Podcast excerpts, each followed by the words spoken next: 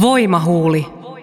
Vahvaa puhetta arjessa. Koska mä tiedän Turun Hallisissa täsmälleen metrilleen sen hiekkatien pätkän, missä mä tein lujan päätöksen niin kuin 20 vuotta sitten, että äitiys ei muuta mua tai musta ei tule. Se pelko oli ehkä silloin semmoinen, että musta tulee semmoinen hajuton ja mauton ja jotenkin rähjääntynyt mutsi ja...